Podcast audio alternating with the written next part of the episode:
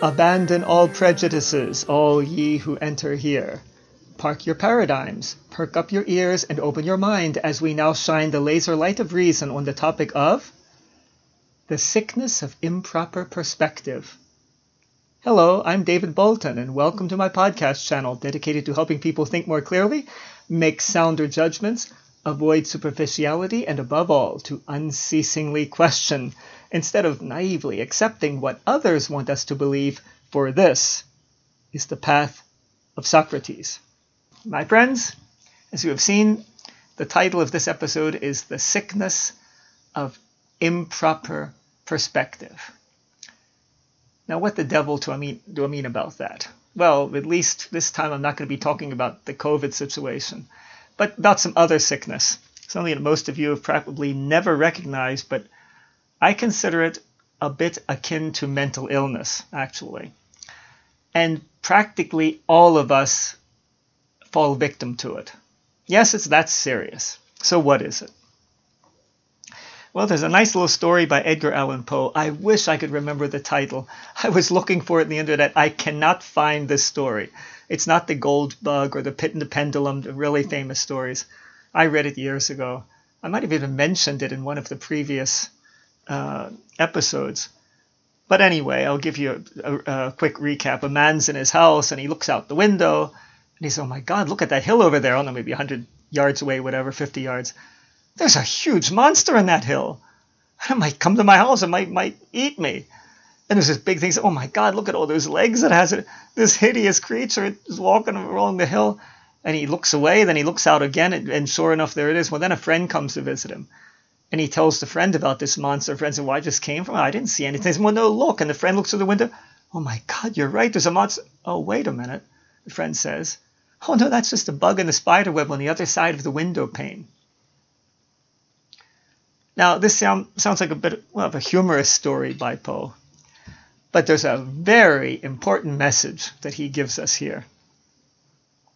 And I'm going to spell it out for you in case you haven't recognized it already, and then I'm going to elaborate the man was just looking out the window, and you know how if you woke up and you saw a mosquito in the pillow right in front of your eyes, you think, "Oh my God, what monster!" But it's it's just a little bug, right? Okay, it might be a mosquito, and they're bothersome, but you can always swat it or usher it out the window gently if you're one of the if you're more woke in nature. And I don't know. Of course, there are two types of woke people, right? The ones that believe we shouldn't even hurt insects, and the ones think it's fine to destroy American cities uh, if the occasion calls for it. But I won't get into that here. Sometimes I just can't resist making comments like that. Forgive me, but I am who I am. But you know what I mean. You see a bug up close, and if it takes you by surprise, if you're just waking up, you think it's huge. Well, like this man looking out the window, because he wasn't seeing things in proper perspective, he was terrified of the big monster, and really it was just a little bug, but he was looking at it up close, I don't know, from maybe six inches or eight inches away, and he thought it was further away. So that you understand, right? Well, let me tell you, we do the same things in our lives all the time. And this is something I don't maybe maybe I'm too much of a reason person, you think? Uh, and I have my emotions. Anybody listens to my podcast, you'll know that I can really let it out, right? But some things just don't seem rational to me. Imagine the little things we get mad at. Let me tell you another little story. And this one I think is from one of Dale Carnegie's excellent books. Not Andrew Carnegie, Dale Carnegie, Self Improvement. I think it's from one of his books. He tells the following story a true story. He knew a man that was in World War II. Well, Carnegie was writing in, in those years, right? He was from an older generation. And this man had been in a submarine. He was in the Navy during World War II. Now, this man had been an average person. I think he was a salesman or something. And in his life, well, sometimes he'd have fights with his wife or with his boss, arguments. Maybe he had a bit of a temper. And a lot of things just would upset him. You know, people are different there. Some people have the patience of the same. Frankly, nothing upsets them. Other people get upset at the drop of a hat. Well, that's a an individual thing depends on many factors. You can see indications of that in one's birth chart if you're into astrology. I don't mean the newspaper astrology, that's hogwash. but uh, anyway, it's no doubt connected to DNA and all such things as well, and education, whatever. Some people have more of a temper than others. And this man was a normal guy, but yeah, he could get uh, rather angry or even infuriated some things. But then he had the following experience. He was in this submarine. You ought to watch some of these old films, World War II films, guys in the submarine, whether it's the one done decades after World War II, Das Boot, the German film, but it was put into English as well. So these guys are in the submarine, and suddenly the the Jap, excuse me, the Japanese. You know, I live near Tokyo, so I shouldn't say the Japs, but hey, you know, it was war, so people talk like that back then. And having guys in our neighborhood that were relatively young, but they had memories of fighting those Japanese, you know, because I was born in 1955. Uh, yeah, sometimes I'll say Japs instead of Japanese. That's what they talk in those old films anyway. Uh, no offense to the Japanese people or to my wife who's Japanese. anyway, anyway, he was stationed in a submarine and they had tried to torpedo something or another, I believe. But then the Japanese ships got a lock onto him. Now, what did that mean? That? that meant, first of all, the submarines would go silent, turn off all radio communications. You put out, you turn off all the lights, Nobody can even talk in a normal voice, only whisper. Be careful if you put down a wrench because it makes the least little clicking sound, their sonar is going to pick it up. And then what do those ships do that are on the surface? They cast out these big barrels called depth charges filled with explosives. And these like big barrels, maybe you've seen this in films, maybe some of you haven't. They sink down in the water and then they explode. And they don't have to really hit the submarine. But if one of them's just a few meters away from the submarine, it's going to blow a big hole in the side, and all the sailors in that submarine are dead. Or maybe they're wishing they were. Maybe one or two manage to get the surface, depends on the depth and many other factors. But you're pretty much finished. So, the sub went silent because the Japanese had a lock on them. Now, the cooling system is shut down too because that made a noise. So here we're talking about temperatures of probably you know, over 120 degrees Fahrenheit, you know, like over, well over maybe like it's 45 degrees Celsius, you know, around there. Totally hot. You're, it's totally humid as well. You're, you imagine how uncomfortable that is. The lights are out. You're in total darkness as well. You can't talk to anybody. They were in that state for 15 hours. However, the Japanese knew they were down there somewhere. So they would cast off a depth charge or two. And suddenly you hear this huge explosion. You think, oh my God, did that blow a hole in the side? Oh, no, we're still afloat. Then 10 minutes, 15 minutes later, another one and another one. And for 15 hours. Now, I want you to maybe turn this off and take a minute to think about that because most people, well, everybody has some kind of imagination, but they don't use the imagination nearly as much as they should. And that is impeding their creative ability first of all, in, in the arts, but second of all, even understand things like history or psychology. Most people learn facts, but they don't think about them really using their imagination. You imagine that you're lying on your cot in total darkness, and the temperature is over 120 degrees and totally humid. There's no fan, nothing. You can't talk to anybody. And every 10, 15 minutes at the most, you hear this big explosion and this could mean your miserable death. And it goes on for 15 hours. Even if it's only, you know, a half hour, that's bad enough. But 15 hours. Well, anyway, Dale Carnegie, because I believe it was him, talking to this guy. This man told him then, this was years after the war, because he did survive. He said, You know, I used to get mad about things. My wife would do something I didn't like, or she, she'd get mad about it, and then I'd get mad, we'd be yelling at each other or it'd be something my boss did that was really dumb, or he would get on my case about something and have an argument with him. But after the war, since then it doesn't happen anymore. They're talking in the 50s, I believe, years after the war. He said that one experience of those 15 hours down there taught me proper perspective. When you're in that situation, the terrible heat, the total darkness, thinking any moment the explosion is going to come that's going to kill you miserably. The submarine's going to, and not not immediately either, most likely. The sub's going to fill up with where you're going to sink to bottom, and then you're going to drown miserably. And for 15 hours, he said, I had time to really think about my life. That's all I could do, lie there in my cot and think. And I would think about my life. I think about all those ridiculously stupid arguments I had with my wife. Sometimes she started them, sometimes I did. About things that are so unimportant that a few days later we wouldn't remember what it's about. And there's some people that every 10 minutes they're arguing about something. And he said, I realized then what's really important in life. In that situation, those 15 hours, I knew that it was about life and death, and I had the chance to go back, rethink my entire life, see what a fool I'd been, how I'd got upset about things that are so small and so ridiculous. And here I am about to die any minute. And just wishing I'd be back with my wife to give her words of love and encouragement and, and just laugh it off if she gets really mad, because that's not really important. To help her to see things in their proper perspective. So this experience, as horrible it was, and I wouldn't wish I experienced on anybody, but it served the purpose of changing this man almost totally, teaching him a lesson that was of supreme importance for life. Now, I've long said, a wise person is able to learn from the mistakes and the lessons of others. The average person, well, at least they can learn from their own mistakes, but a fool never learns. You may quote me on that because I think it's original. A wise person can even learn from the mistakes of other people. The average person, at least they learn from their own mistakes, and a fool never learns, not even from his or her own mistakes. Let's apply that now to this story. When I read that story, I was imagining what would it be like 15 hours in total darkness and 120 degree plus temperature and total humidity practically uh, or 99.9%. You imagine how humid it is on a World War II submarine. And every 10, 15 minutes, a death charge, go, you know, death and depth charge exploding that could cost me my life and all the, the crew members there.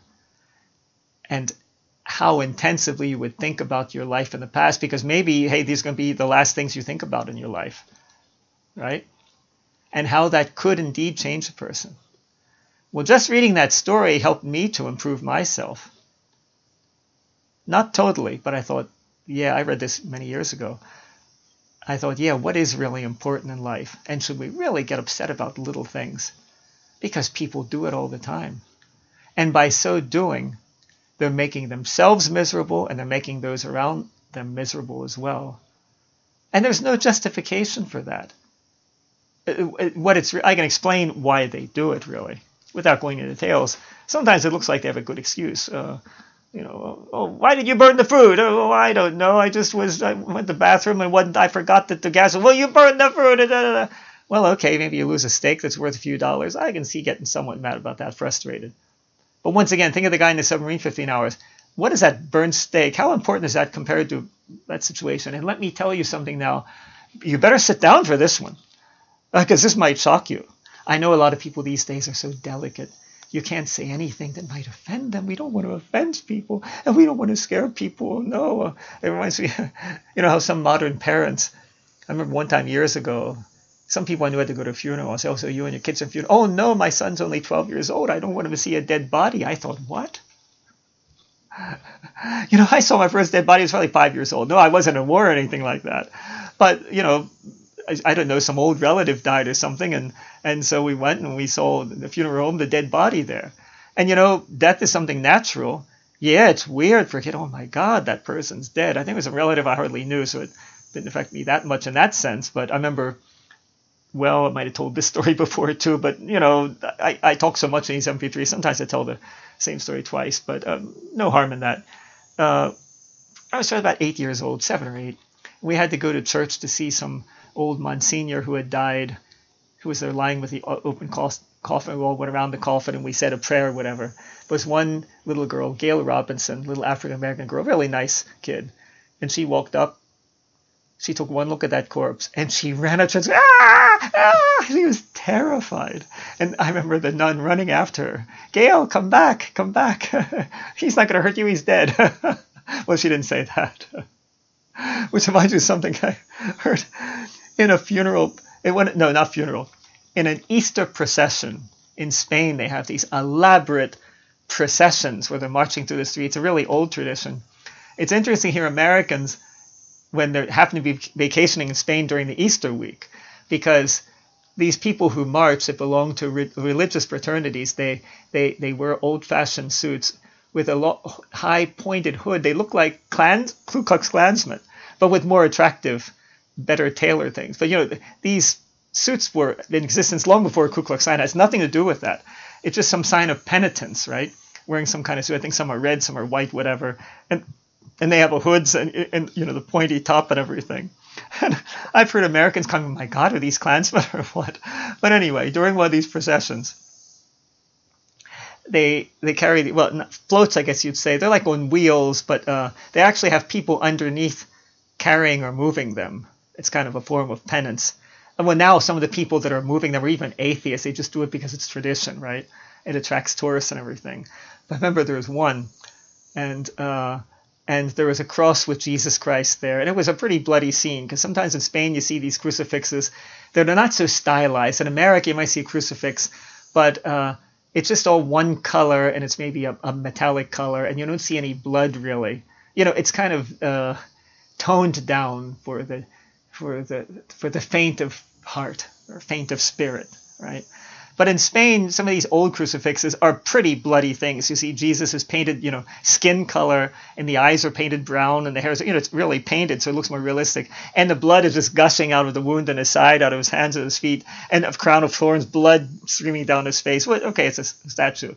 I remember one time, I was at one of those processions, and there was a there was a man there with his little uh, little son or daughter. I, I forget what it was. Uh, as a matter of fact, I don't know if I it. Maybe a friend told me. I, I think yes, a, a, friend of mine told me this. That's why I don't remember the sex of the kid. You see how easily forget, but it was like 20 years ago. And uh, it was a student of mine, as a matter of fact, an adult student, English student. Said, yeah, I was there. And uh, yeah, it was a little boy, as a matter of fact, now I, I recall. And the kid was freaking out. Oh my, it's scary because all this, you know, I guess he never saw such bloody things. And this big crucified Jesus comes along on a float and the kid's terrified. The father picks him up and says, Don't worry, he can't hurt you. He's he's nailed to the cross. That's pretty grisly humor, I'll say. But I guess, you know, father, oh well, you know, he's Jesus nailed the cross, he's not going to come down and deck the kid. I, I don't know. Uh, and all my Catholic friends, sorry for throwing that in. But it, it, it's kind of ghoulish humor, but nonetheless. Now, getting back to the, the idea of of perspective and seeing things in their right light. Obviously, if you see a statue of Jesus Christ, well, it's a symbolic thing, and you might suffer along with you pray, you know, whatever. Uh, a lot of deep meaning in all of that narrative. But nonetheless, it's a statue, so you're not going to start bursting out in tears, crying uncontrollably. On the other hand, you know, if you receive news that your brother is just killed in a violent car accident, you probably will sob uncontrollably. You know, everything in its proper perspective.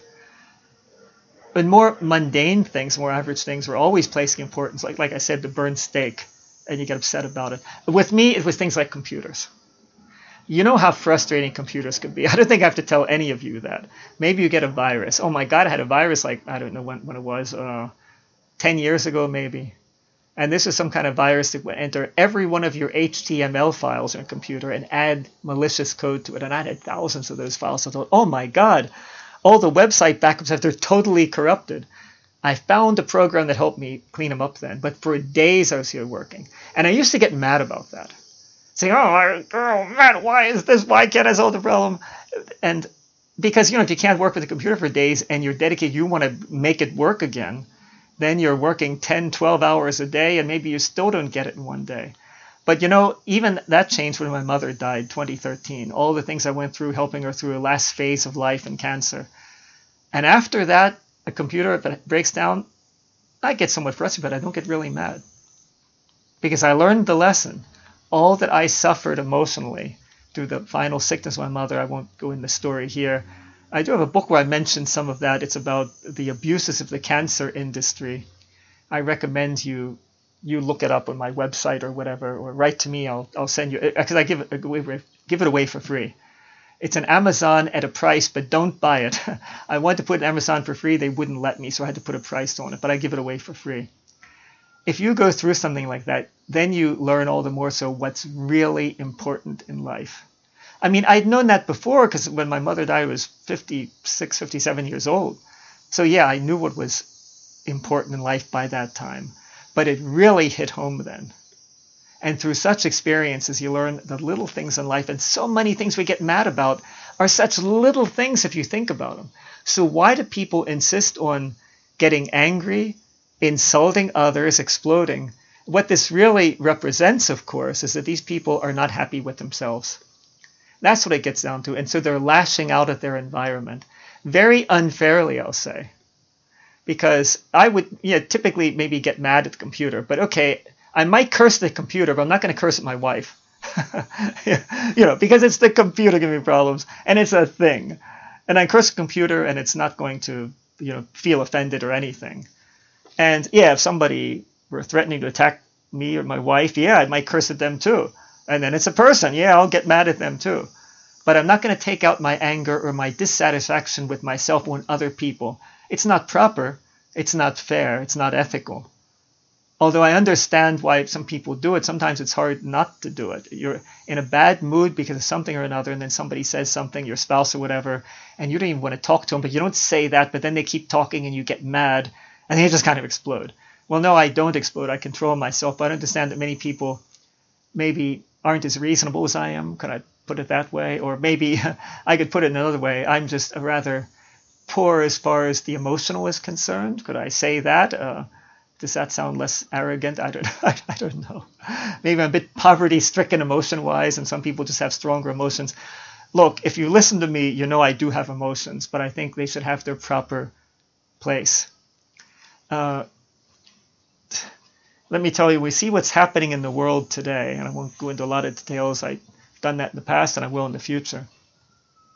You see so many lies being told, and you see so many people dying because of this COVID situation and all the lies connected to that situation, who isn't angered by that doesn't have much emotion at all, I think. In other words, when I see certain things going in the world, I don't want to get too specific in this episode now, but listen to my other episodes to see exactly what I mean. When I see what sure seems to be a several year genocidal plan already starting being carried out, if that doesn't get you angry, then you have no right to get angry about anything in your life because anything in your one life is totally unimportant compared to what's happening today.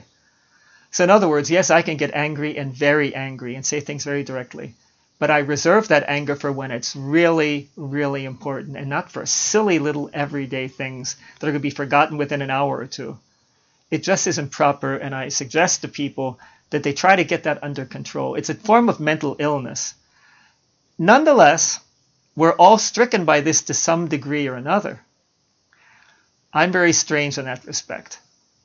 I don't like bugs in general. And if a one time a flying roach got into the house, I'll never forget that. I was watching the election in in the year 2000, Bush versus Gore. You know, a lot of accusations of election fraud back then. Well, if you think there's election fraud back then, you ain't seen nothing yet, let me tell you. you ain't seen nothing yet. The proofs are coming out these days as I speak more and more. I, I saw the, the, the evidence in November. It was there for everybody to see if they if they wanted to open their eyes. But yeah, it was during that election, the year 2000, where it was going on. They're talking about, well, was there any kind of fraud going on in this election? And we we're living in Barcelona at the time, and it was warm there that day. Had no shoes on. We were lying in bed there watching TV, and suddenly I see something next to my foot. I thought, what is that? I look down. Suddenly starts to fly. It was a flying roach. Now I don't like roaches. I, what are there people who do? I, I don't know. Probably not. But if I see one on the floor, I'll think, okay, get it out of here or kill it. I'll try. I don't want to squash it on the floor, but necessary. Yeah, I have no problem with that. After all, it invaded my home, so you know. Uh, if I had a gun, maybe I'd shoot it, but then instead I'll just beat it with a broom or step on or whatever. But if roaches that fly, I mean, that's really disgusting. Now, some people don't care. I'm sure there's some some Amazonian tribesmen listening to me now, Because after all, they might have internet through a satellite, right? Even though they have no cable connection. And they're thinking, oh, that fool, but these flying roaches can be eaten. What can be better than have your, your next meal fly right into your snoot, right? so, but I don't like roaches, only flying roaches. So I jumped out of bed. It's a flying roach.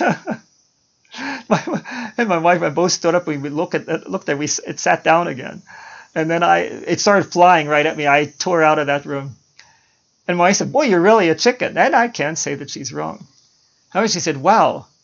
But if a thousand roaches attack us and they're and I fall down, she said, and they're all over my body, you're just going to run away. I said, Oh, no, you don't know me. I might get somewhat hysterical at one stupid flying roach. But for thousands of them, and if I have to just squash them with my hands or whatever, I'll do it, and I'm not going to be afraid at that moment. You'll think, What? Are you crazy or what? No, when something's really important to do, if it must be done, I lose fear and I do what's necessary to do. You see what I mean? She said, Well, suppose we're starving to you wouldn't eat a roach or you wouldn't eat like a cicada. I, I call them locusts. When I was growing up in Baltimore, I know they call them cicadas, right? Cicada in Spanish, I suppose.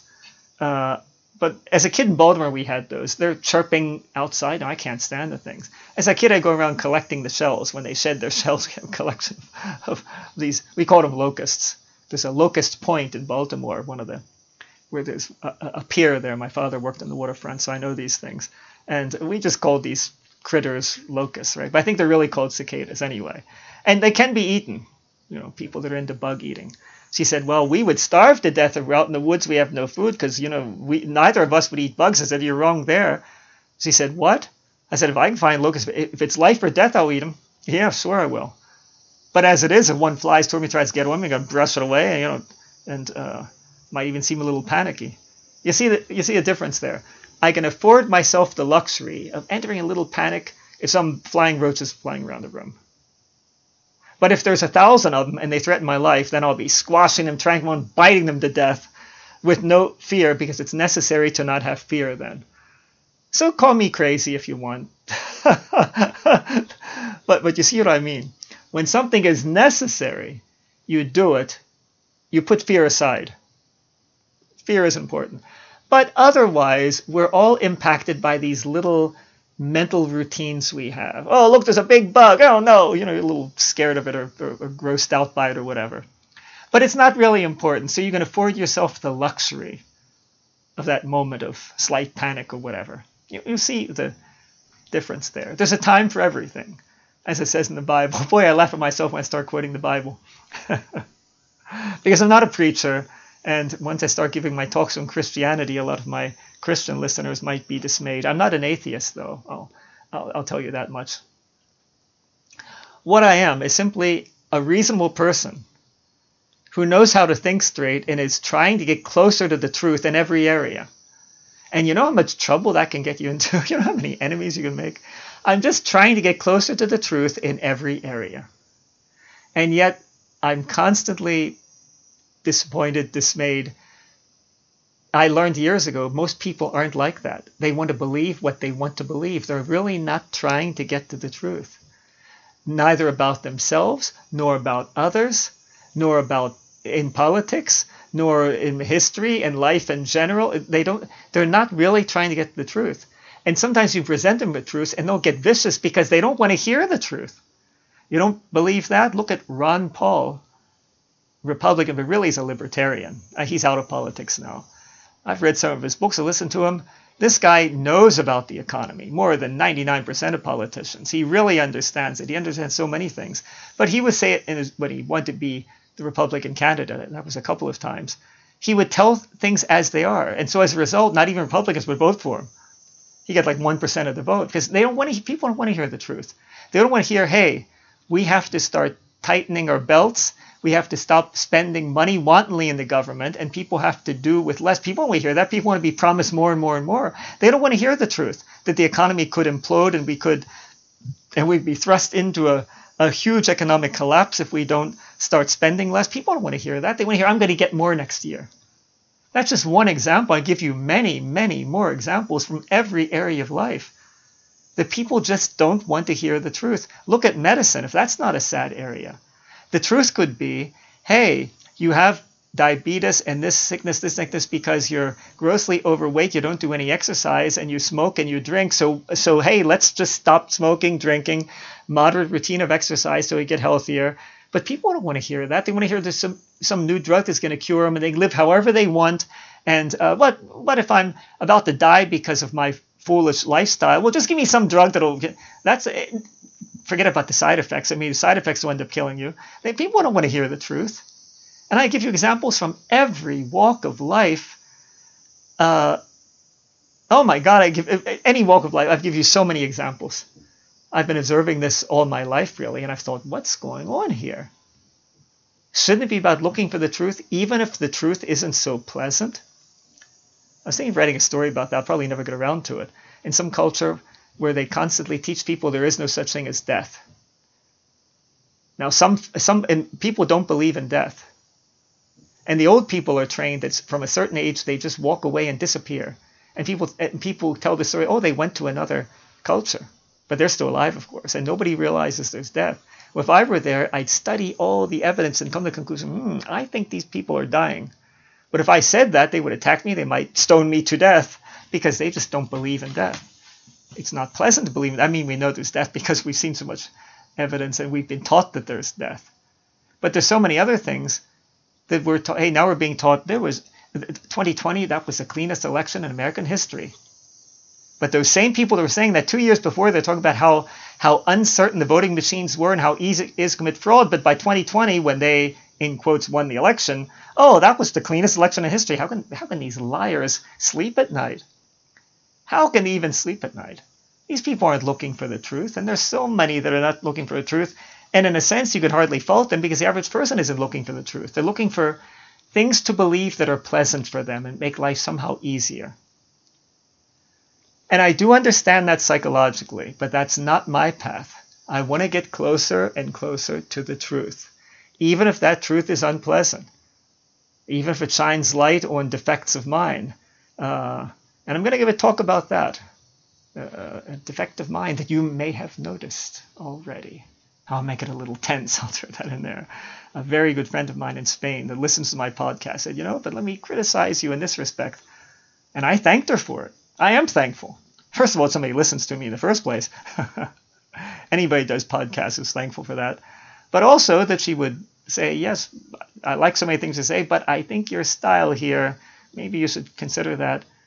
And uh, so I'm going to do a podcast episode about that. I have no no problem with self-criticism. You know, did you ever try this? People you don't know too well. I mean, I do some acting work here. Sometimes I go to a set and there are like 50 people there, 20, and some I don't know, and some I do know, but not too well. I last saw them two years ago, whatever. And sometimes a conversation, we're talking about psychological things. I'll say, okay, John or Mary, whatever the name is. We know each other somewhat. We see each other every year, whatever. If our paths cross on some set. I'd like you to tell me honestly, what do you really think of me? I say, you can tell me anything. I'm not gonna don't I'm not gonna be offended or insulted. You can say, just tell me it as a and practically nobody will do that. They might say, oh well, you're friendly or you have a sense of humor. Or say, no, but say, tell me the bad things too. And practically nobody would do that. Not that they're afraid I'm going to hit them or anything, because I say before, you can say whatever you want. And so if it's something really bad offensive, I'll think, well, I deserve it because I asked for it, right? And I really could take that. Now, I assume, though, that most people couldn't take that, and so that's why they don't want to do it to me. Maybe they have some really kind of harsh thing they want to say, or maybe they can't think of anything bad. I don't know. But I don't think it's bad. You know, I, I appreciate friends that tell me the truth as they see it. Maybe they're right, maybe they're wrong. But that say, you know, let me criticize here. I think this, this, or this. And even though I might not accept a criticism, I, I might debate against it, possibly. But it's equally likely to say, you know, oh, I think you have a point there. Or in part, you have a point. But I'm thinking in the inside, I appreciate this type of friend that values the friendship enough to tell me the ways the way they see me, because you know it's hard to see yourself in any kind of objective manner whatsoever. Not that other people can see you objectively, but if you get opinions and if you know ten, uh, okay, concrete example. Up until the time I started doing astrology, which is about 21. I, I argued against astrology until I thought, I'm going to prove that it's wrong. So I'm going to get into it and prove it. And then I thought, oh my God, there's a lot to this. And that's a theme for another podcast, my development there.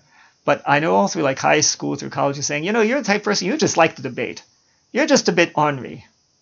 Like, and you just like the debate, sometimes just for the sake of debating. I said, no, it's not that. It's not that. I would argue against that. When I did my astrological chart and when I knew something about astrology, I had the typical aspects of people that just like to debate. They have something aggressive, they just like debate. I thought, wow, these people were right. and of course, I've long recognized they are right. Uh, I had to. I, now I did not moderate my behavior in one sense. Think, well, I'm never going to debate because I think debate is very healthy, especially in scientific matters. It's absolutely necessary. Are you listening to me, you people who are pretending that it's okay to censor the doctors and great medical experts are speaking out against these so-called vaccines. You, are you listening to me? Debate is necessary, especially in science. Debate is necessary in any area where you want to get closer to the truth because it's always necessary to approach a topic from different perspectives. This is about the sickness of improper perspective, remember? So I'm not really going off on such a tangent as it may seem to have a proper perspective, we should see things from different angles. You see what I mean? From different angles. So instead of just trying to think through issues from your point of view, which everybody, of course, does, you know, I'm a liberal progressive Democrat, and that's the right view because this, because Marx said this, because this person said that.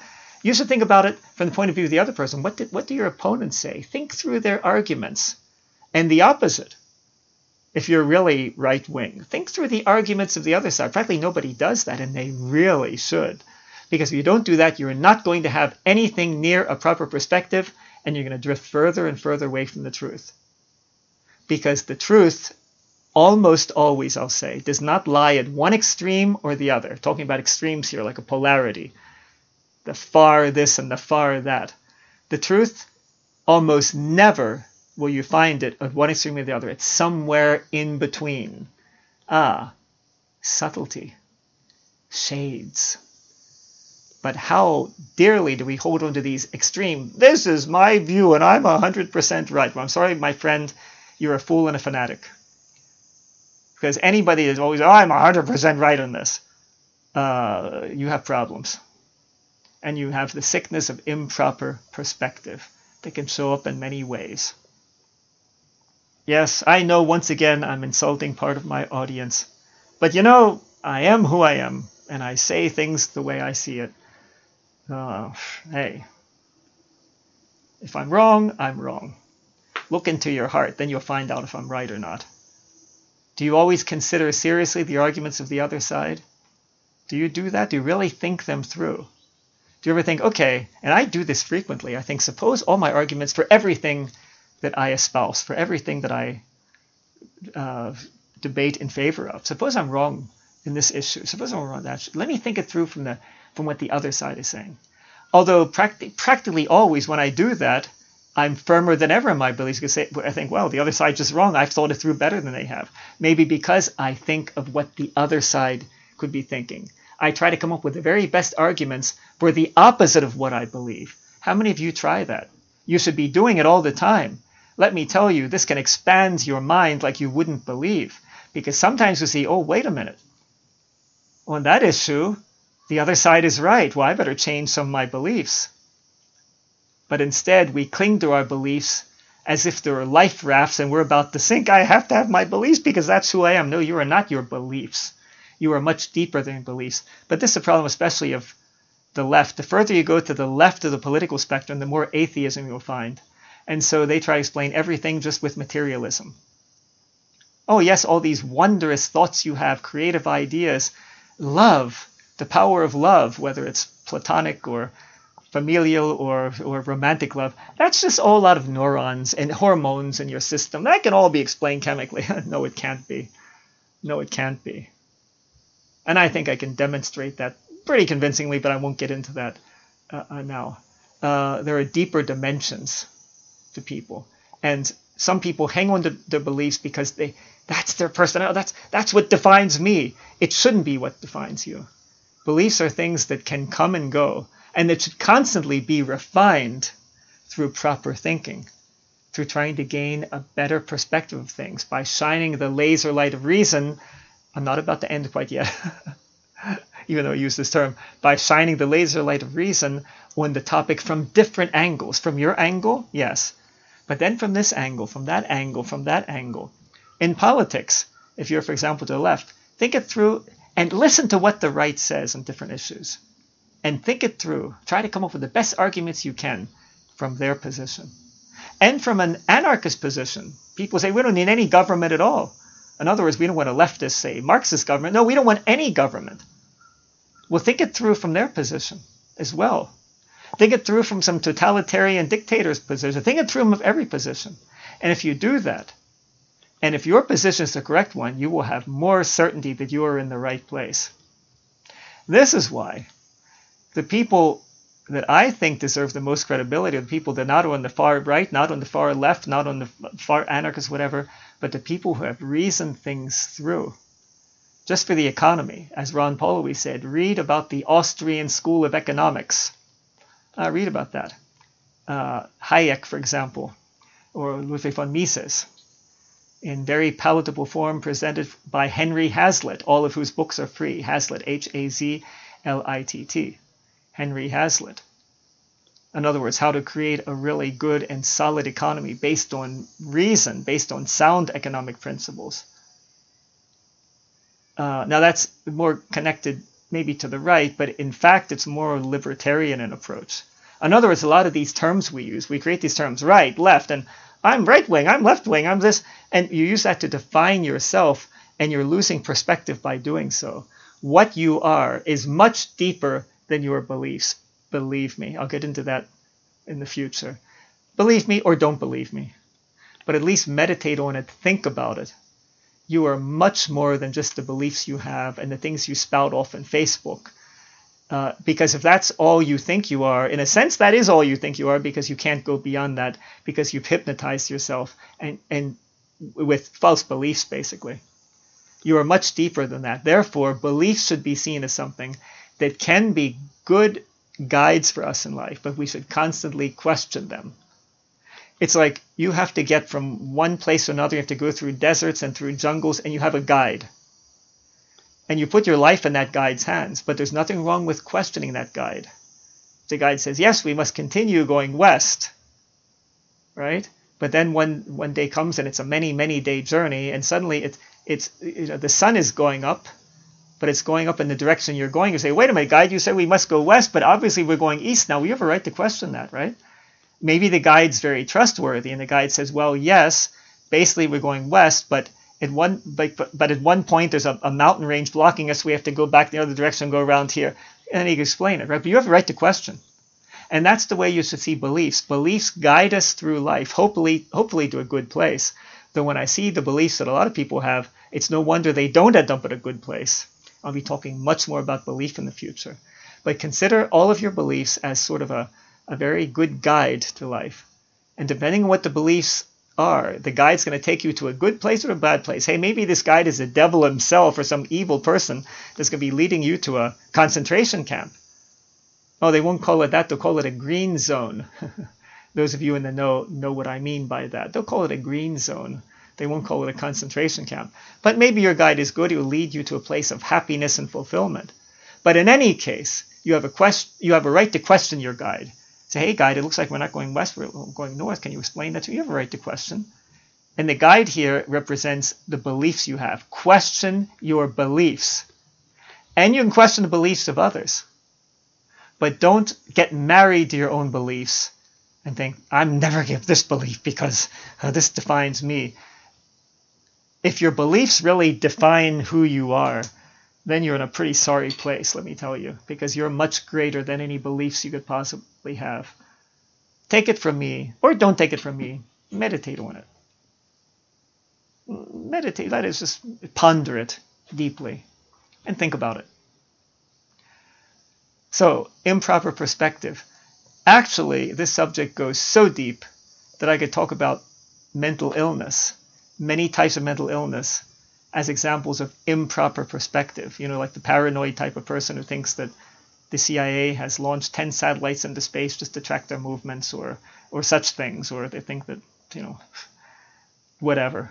It's it's an improper perspective. I can explain more or less how that happens, that prospect or that that uh, that that uh, what's the word here, that situation, right?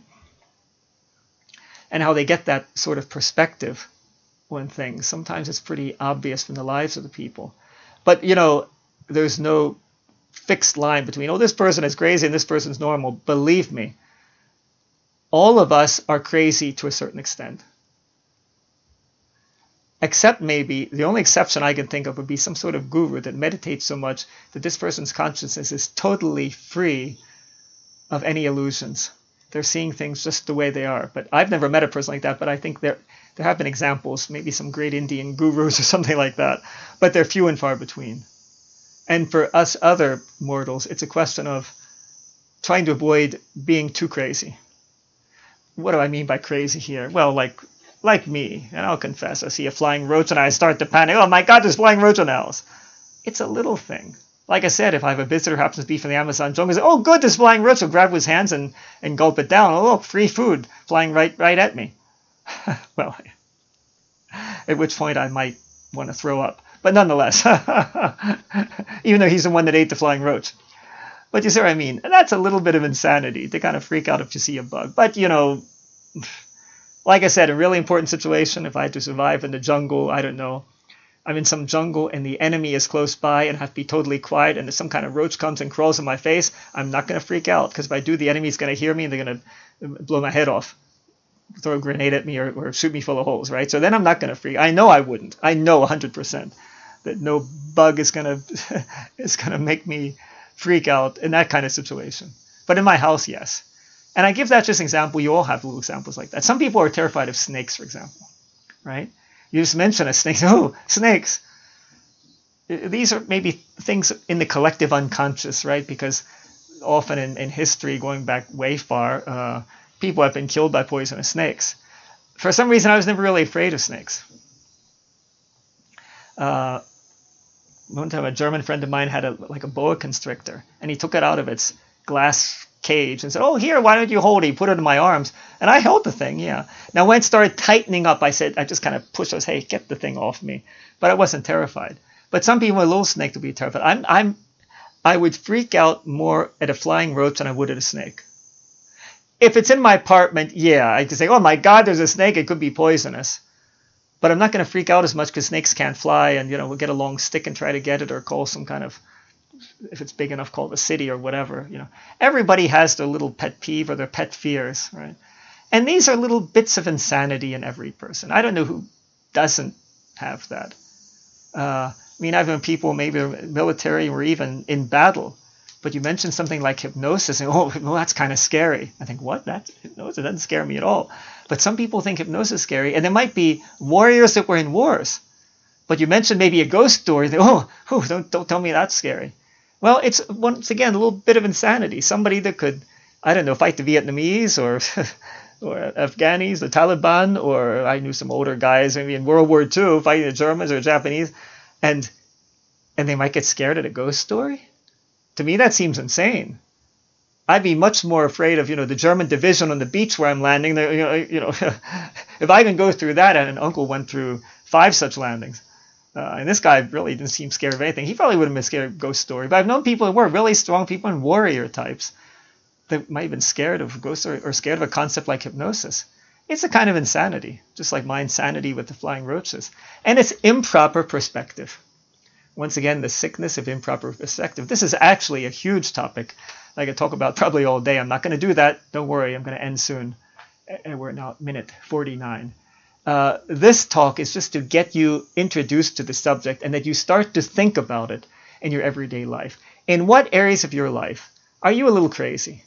Do you get really upset about things that really aren't so important at all and you get mad and you yell or curse or whatever about things that really aren't worth it? Meditate a little on that story I told you about the submariner or submariner, some pronounce it some way, some other the other way. I don't know which is most accepted. And uh, that guy in the submarine who went through those 15 hours of total hell and how that changed his life. You think about that. You think about big things that happen in your life, maybe the loss of a parent. Remember that so that that memory of something really important might help you to get over your little foibles, your weaknesses, and your petty little silly bouts of anger that are so ridiculous in comparison. It's not important at all. Or if you have some little phobia, like the bug, my bug, well, not all bugs, but certain bugs give me a little phobia.